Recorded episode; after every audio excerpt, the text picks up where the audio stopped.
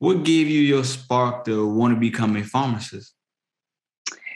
Yeah, so my spark to want to become a pharmacist, it's really weird because um, I can't really trace back why. uh, a part of me thinks it may have been a career fair that I had experienced in elementary school, or maybe a billboard that I had saw, or maybe the fact that I would go to the pharmacy when I was younger.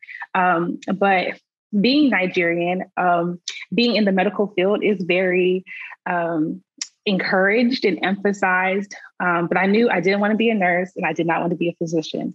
Um, I liked chemistry. and so I want, and I love people. So tying those two things together, I think that's how I eventually ended up in pharmacy. But I've I've known since I was a kid that I wanted to be a pharmacist in addition to some other things. But pharmacy was definitely something that I pursued very heavily.